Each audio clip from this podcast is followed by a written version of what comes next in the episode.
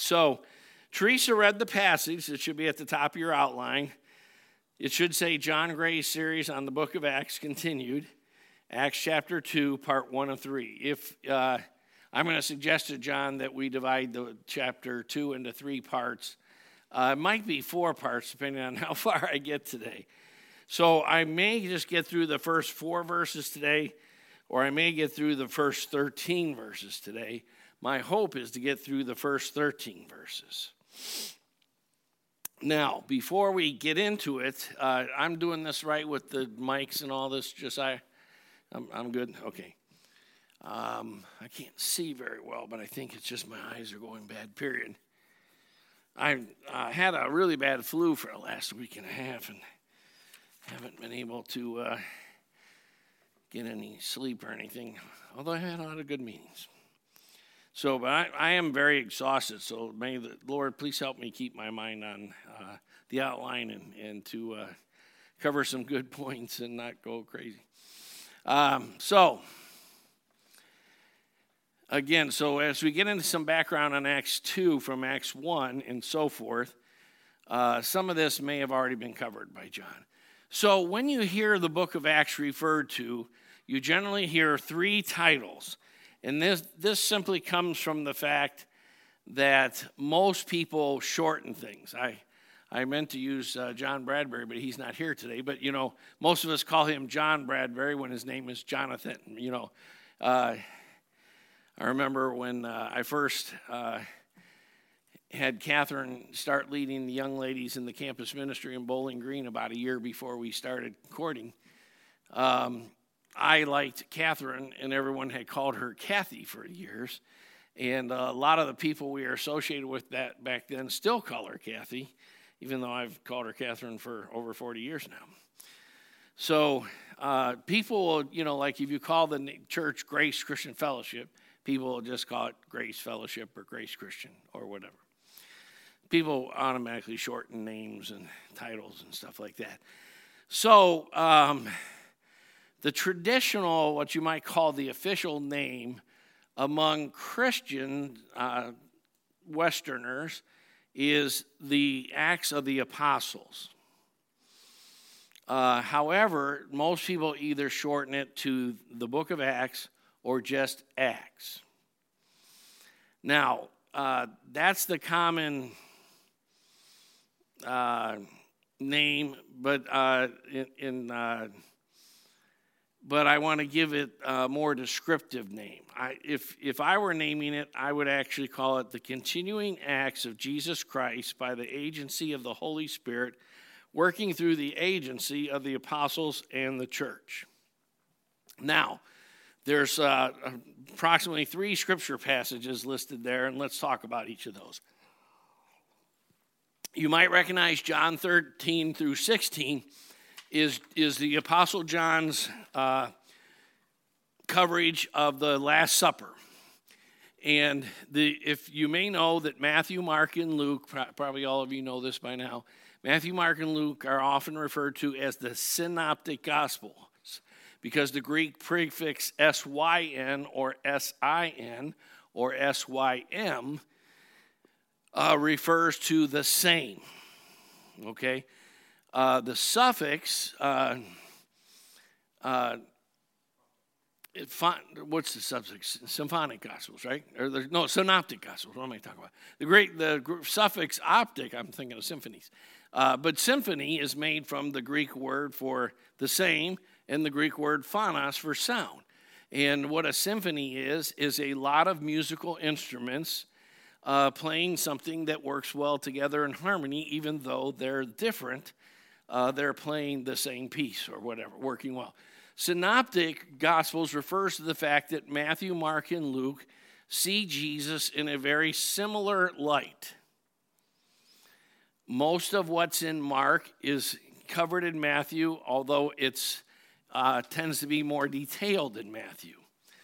Luke has approximately nine chapters of extra material, but about uh,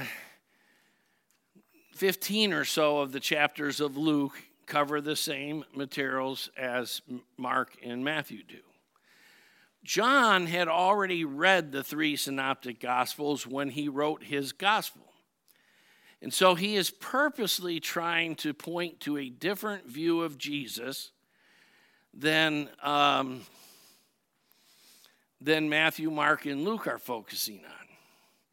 Mark tends to focus on Jesus as the servant who come to, to give his life as a ransom for many. Matthew tends to uh, be a covenant lawsuit. Most evangelicals kind of get 25% of the way to the point by saying Matthew is written to the Jews to help them see that Jesus was the Christ.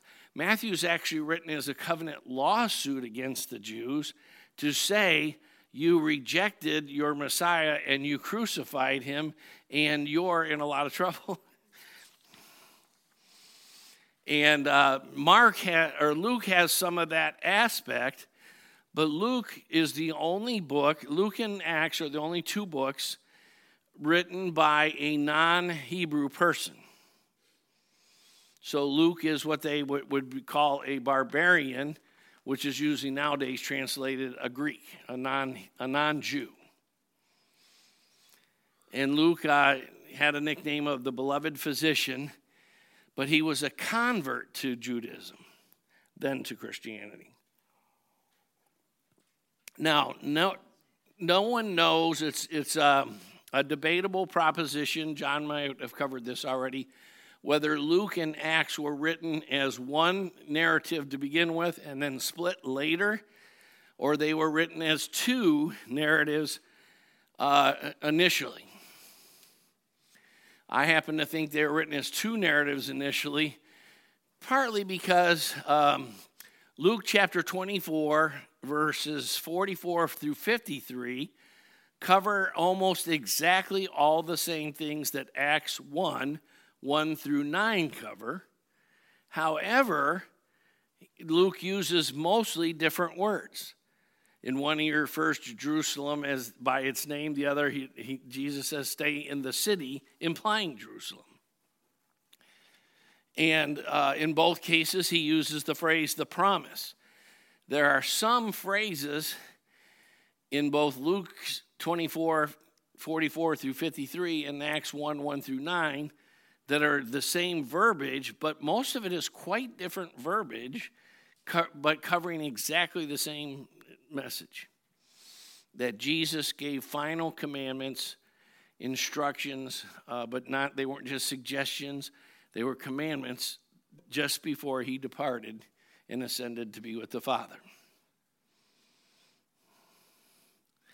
So Luke, uh, unlike the the other 25 books, uh, Luke, Luke, that is the Gospel of Luke in the Book of Acts, unlike the other 25 books of the New Testament, does not have the same Hebrew mindset. And Luke, from the very beginning, emphasizes that the gospel is for all the nations. And so, Acts, uh, what we're going to see in Acts 2 is this. The promise that Jesus is talking about in Acts 1, that Acts 2 uses that phrase, the promise, three times that goes back to include all the promises of God from the very first promise of God in Genesis 3:15 called the proto-evangel. Okay? And so from when man sinned, God intervened and confronted Adam and Eve about their sin, and he asked them, if you notice, he didn't say, How did you know? He said, Who told you? Who told you you were naked? Because a person had told them they were naked, the devil. Uh, and he then gives them a promise of the coming of the Messiah.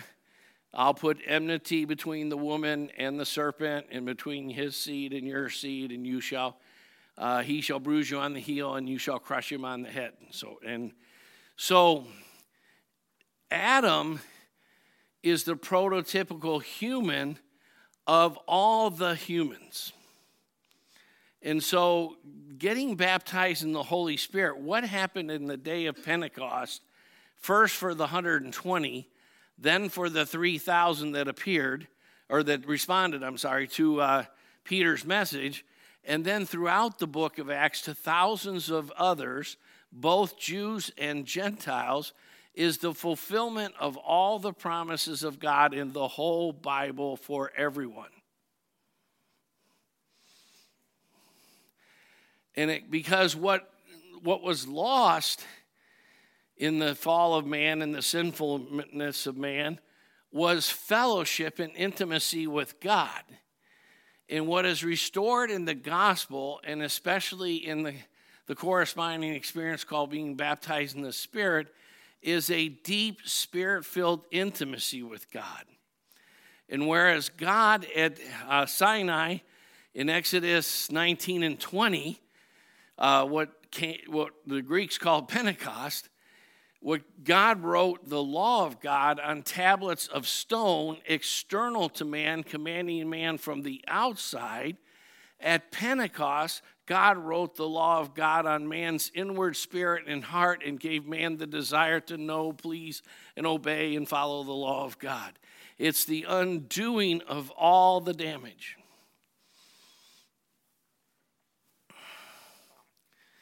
And so, uh, Acts 2 is a most, most important chapter. Uh, of course, you're familiar, I'm sure, for, to use another example. In Genesis 12, God calls one man, Abraham, and his wife Sarai, Abram and Sarai, who become Abraham and Sarah. He calls them uh, out of Ur of the Chaldees. Actually, God had called Abraham's father, and he had begun the journey. And God calls Abraham and he gives him uh, the commission to become a people among the peoples, a nation among the nations, a father to the nations.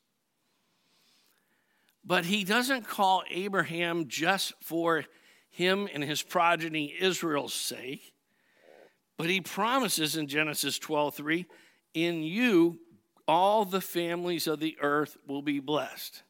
And so as we get into Genesis 12 2 hopefully today, uh, we're going to see that the coming of Pentecost, the coming of the baptism in the Spirit, was for all the families of the world. It was the fulfillment of the promises of God given to Abraham, repeated to Isaac, and then repeated to Jacob. And uh, it's the promises of God to Moses, to the etc., all the way through. That's why Paul says in 1 Corinthians 1:20 that in Christ all the promises of God are yes and amen. Okay? So everything that man had been anticipating in terms of re- redemption was complete was was uh, conceived with Christ, lived lived through Christ a sinless life all the way to his sinless death, his false accusations, his his false conviction, his, his uh, crucifixion, his resurrection, uh, his ascension, and his pr- telling them that you shall be uh, receive the promise of the Father not many days from now. And Pentecost happens exactly 10 days after Ascension Thursday. And is it's exactly 50 days after Passover. Pentecost is the Greek name for it, and it, mean, uh, it means seven Sabbaths plus one day. And it's one of the three great Jewish festivals that the Jews uh, uh, celebrated. And hopefully we'll get into that today. So, Jesus makes it clear in John's version of the Last Supper that he's going to be with the Father, but he's not going to leave them as orphans. His ministry and his presence are going to continue exactly the same by the Parakletos, the helper, translated in the King James as comforter, translated in ESV and New American Standard and most modern translations as helper. Parakletos uh, can be translated attorney, advocate, counselor, comfort. It's one called alongside to empower, to uh, you you know you could be dead right and go into court, but and but if you don't know the ways and the procedures of the court, you'll probably lose. The Parakletos is the is given to us to walk us through this life.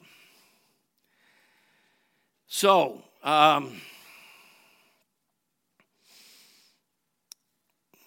now the apostolic hermeneutic, I don't know what John Gray told us about it, but as simple as this. Often, um, we want to interpret Scripture merely as didactic literalism, when often Scripture is a historical narrative with rich symbolisms. If, uh, I always, my favorite author growing up and through college was a anti-Christian communist named John Steinbeck, and uh, who hated Jesus. Uh, Jim Casey, in his book *The Grapes of Wrath*, has the initials J.C. because he's a preacher who's a hypocrite, as John Steinbeck would see all Christians to be. Uh, that's why there's a monument to John Steinbeck in Red Square. Uh, but uh, but he was a great writer, and he used powerful word pictures and imagery. Um, and so uh, the, the apostolic hermeneutic starts in Luke 24 when Jesus on the road to Emmaus meets the two disciples and begins to open their mind to understand the scriptures. And then later that night, he appears in Jerusalem to all the disciples and opens their mind to understand that the whole scripture had always been about Jesus. If you ever have a chance to sell all you have and get the you know the two uh, podcasts for for those lectures, uh, I'll, I'll, gladly give you my house, my bank account, everything to, to have. You know, I can't wait to get to heaven and get to listen to those lectures. But that's where the apostolic hermeneutic starts, and that's where the apostles begin to use the scripture the way Jesus used the scripture to show that all the scripture was symbolic and foreshadowing and about him all the way through on every page and every story. You know, uh, Abel was a type of Christ. Uh, you know, Noah was a type of Christ. The ark was a type of the church. Uh, Joseph was one of the great types of Christ. Abraham, Isaac, Jacob, Joseph are all types of Christ all the way through. Moses is a type of Christ. David's a type of Christ. And learning to see all that is what the apostolic use of Scripture was. Uh, and that's another whole discussion in itself. There, there are certain kinds of fundamentals and conservatives that say that we can only draw an inference of Christ from a place where the New Testament specifically does, whereas uh, the true uh, apostolic hermeneutic is the New Testament gives us dozens and dozens and dozens of examples to, to open our eyes to how to do it all the time. So hopefully you're following what I'm talking about there. So let's uh, see what else I can get into. Um, in Acts 1, there's the, the account of they're replacing Judas by drawing straws between, uh, I forget the one guy's name, Barnabas, and, and Matthias is the one who wins. Um, and uh, uh you will hear lots of evangelical preachers today say, wrongly, of course, that Acts 1 was unnecessary, that what they did was, was missing the Lord. They were trying to take matters into their own hand, and God intended Paul, or Saul, who became Paul, to be that 12th apostle. Nonsense. Never assume the apostles are making a mistake in the especially post resurrection and post Pentecost unless it specifically says they are making an error, such as when Paul confronts Peter uh, when he comes to to uh, Galatia and Peter starts withdrawing and eating with the Jewish brethren only, and Paul confronts him in his hypocrisy. But um, they were not making a mistake because if you study covenant, the Bible is a series of covenants. It starts with what Hebrews 13:20 calls the blood of the eternal covenant. Before there was an Old Testament, before there was a New Testament, in time immemorial, outside and above time, before the world was created, there was a covenant between the Father, Son, and Holy Spirit that had to do with the Son's mission to come to earth and the Holy Spirit's continuing mission to bring the Son a bride who, who would then offer it to the Father. And the whole Bible is an outworking of that eternal covenant through the Old Covenant, the Noahic covenant, the Abrahamic covenant, the Mosaic covenant, the Davidic covenant, on through to the New covenant. And even the covenant of marriage itself is symbolic of, of that covenant between Christ and his church that the scripture has much to say about. So, in covenant, uh, there are about 10 aspects of all uh, covenants. And um, the closest you'll get to that out there in the, in the uh, world around us is um, um, Ray Sutton, who is now part of the, the uh, um, same Episcopalian communion that Christ, that, uh, that Wayne and Peter and all them are part of. In his book on covenant, he sees six aspects of all biblical covenants, but there's more than six. There's a, I, you know, I, it depends on if you put one as a subset of another, but there's somewhere in the neighborhood of 8, 10, or 12 aspects of all covenants. And one aspect of all covenants that's very little emphasized because we live in the country where everybody did it our way and no one helped us and we pulled ourselves up by our own bootstraps and we didn't rely on community or covenant or family or or interdependence or getting the right kind of counsel and uh, and, and, at best we turned our discipler into our chum and our buddy and uh, we don't know how to deal with the whole concept of covenant hierarchy but covenant hierarchy is in every covenant. And how you touch God's authority is how you touch God.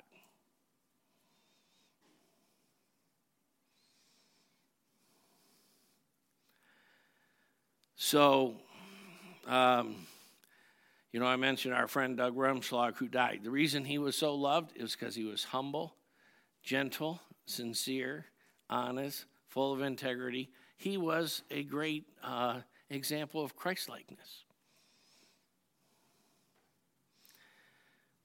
So now, Pentecost, uh, a lot of Christians don't realize that the day of Pentecost is something important because in the Old Testament it's not called Pentecost.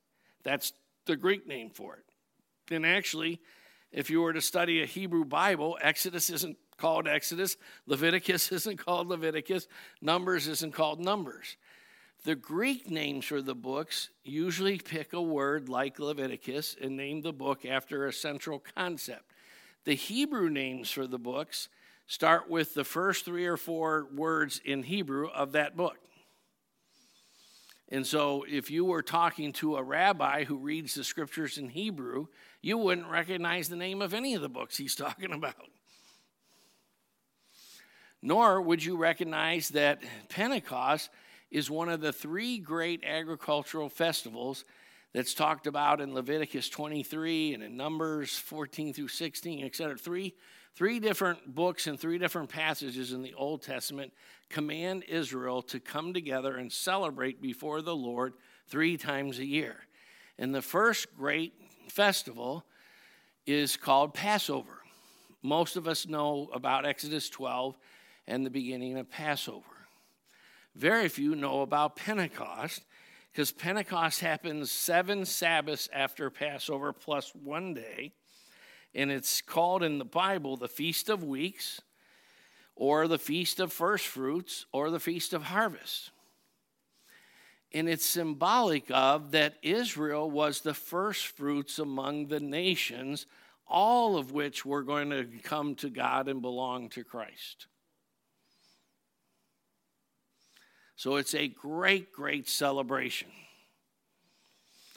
And that's exactly what happens in Acts 2 is the Holy Spirit descends on all 120. If you notice in Acts 1, there's, there's two very important uh, Numbers, one is 12, because there's 12 apostles that represent the 12 tribes of Israel, and Israel is the first nation among the nations to be devoted to God. And the end of God is going to be that all the earth will be filled with the glory of the Lord as the waters cover the sea, and all will worship him. And every knee will bow, and every tongue will confess that Jesus is Lord, and all the earth will enter into a triumph uh, celebrating the kingdom and, and the king. Just like the Roman generals, after they conquered, a place, they would bring uh, the slaves they'd conquered and the army people they'd conquer in chains, and they'd have this big uh, parade through the streets of Rome, and they'd throw confetti on them and shout over them and so forth. And they would actually put one of the slaves of the general in the in the um, chariot with him, and he would whisper to the general over and over, "Remember, you're a man and not a god. Remember, you're a man and you're not a god." because uh, the celebration was, was similar to and foreshadowing the great celebration that awaits our King. Because he is riding on by the gospel of reconciliation and peace to conquer all peoples, every tribe, tongue, nation, and people will be filled with the glory of God. You know, one of the reasons I love being involved in India is India is about uh, 3 to 4% Christian today. I believe that by the end of this century, is, India will be 30 to 40% Christian.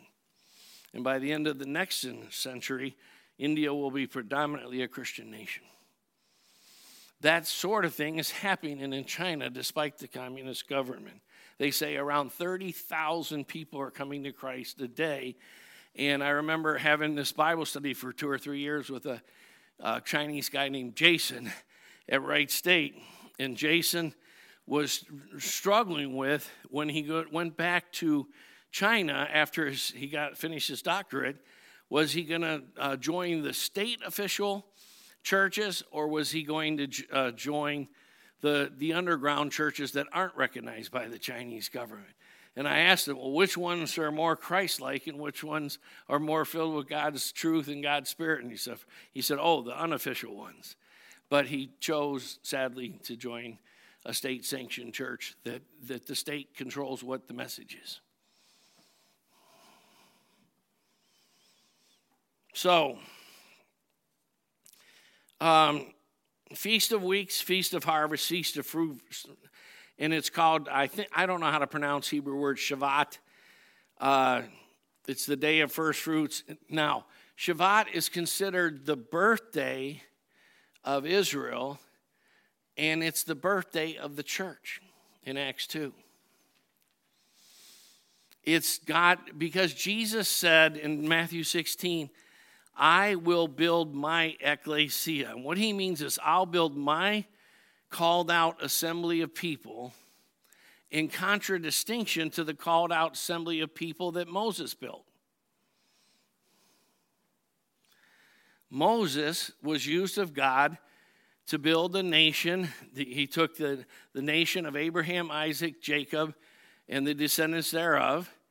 And in the Exodus in chapter 19, God says that I'll make of you a holy nation and a royal priesthood and so forth. That's quoted of the church word for word in 1 Peter 2 9.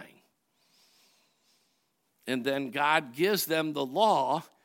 In the rest of Exodus, Leviticus, and Numbers are examples of the law, that is, uh, case laws. You know, it, you know, it defines what murder is, it defines what adultery is, etc what stealing is, and so forth.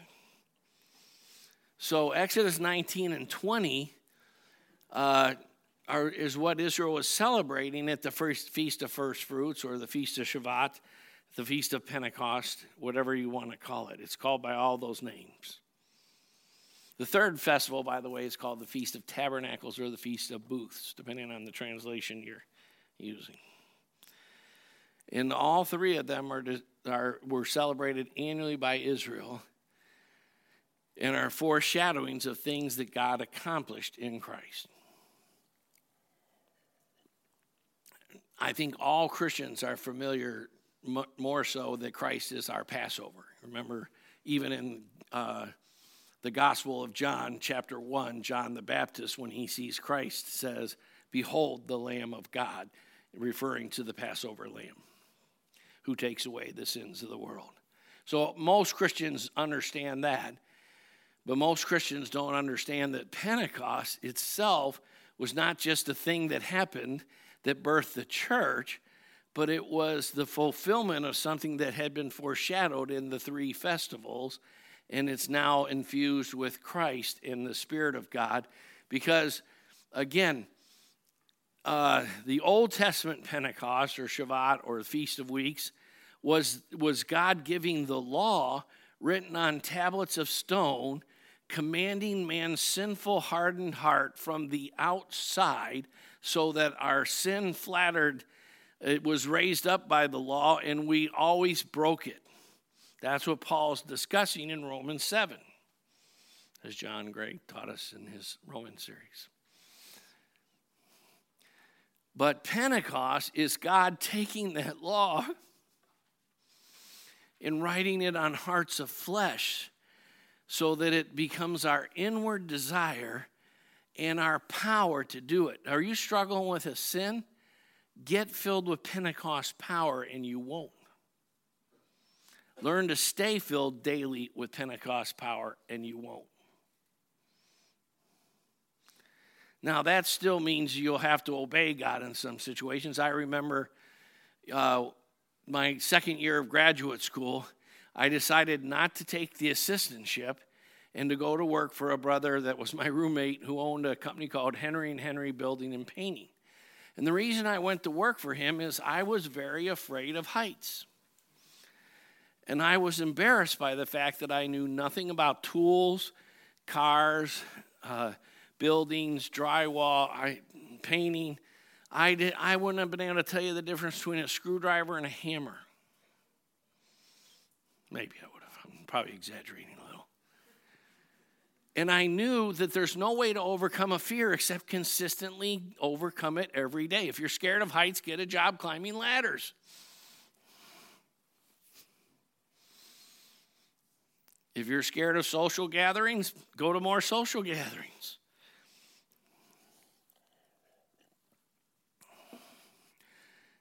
Because perfect love casts out all fears. It get, go filled with the Spirit.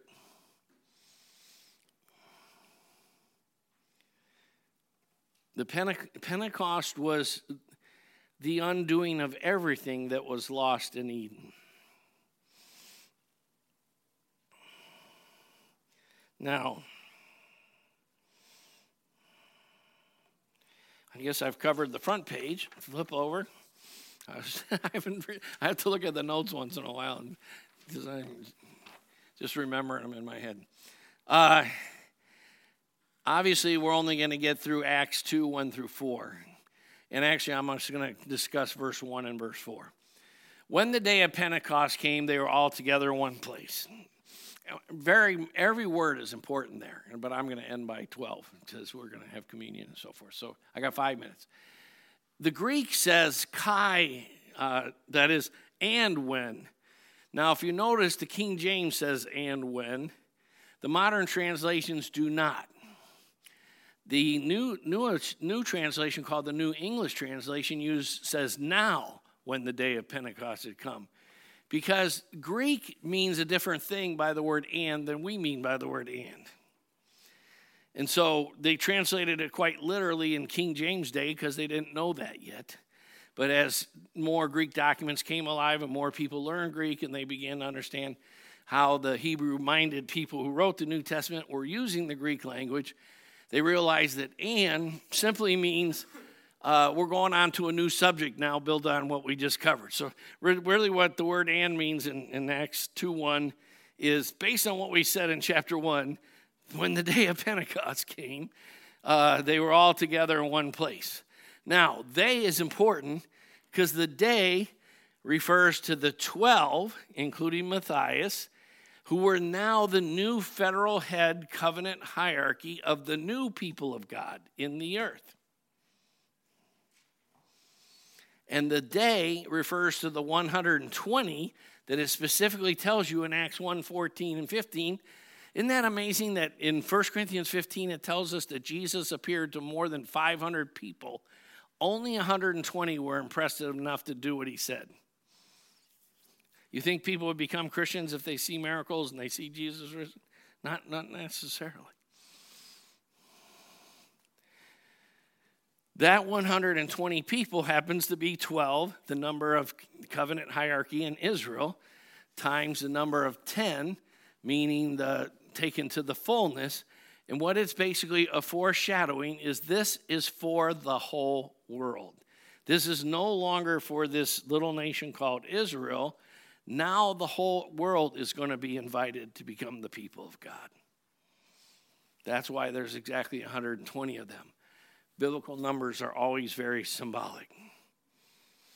Now, also, what's amazing is they were all together in one place. I've actually been in churches occasionally in my 45, 47 years of being a Christian now. I probably experienced five or six or seven times where everybody showed up to the meeting and no one was missing. And it was like super powerful. The, really, the first miracle of Pentecost is that everybody came. That's the first miracle. Nobody watched the video cast. Nobody stayed home. Nobody, uh, you know, slept in. I remember once I was sharing with this pretty troubled guy, and we would meet at Wendy's for lunch and stuff. And uh, back in those days, Wayne McNamara was my assistant pastor, and this guy didn't attend church when, and I was real busy that day. So I said, "Hey, Wayne, give him a call and see if he's okay." And uh, Wayne called me later that day, and he said, "Yeah, he's okay." He he said that when his alarm clock went off, that he was laying in bed, and the Spirit of God spoke to him and said, "Go back to sleep." and I said, "When my alarm clock goes off, the Spirit of God speaks that to me every day."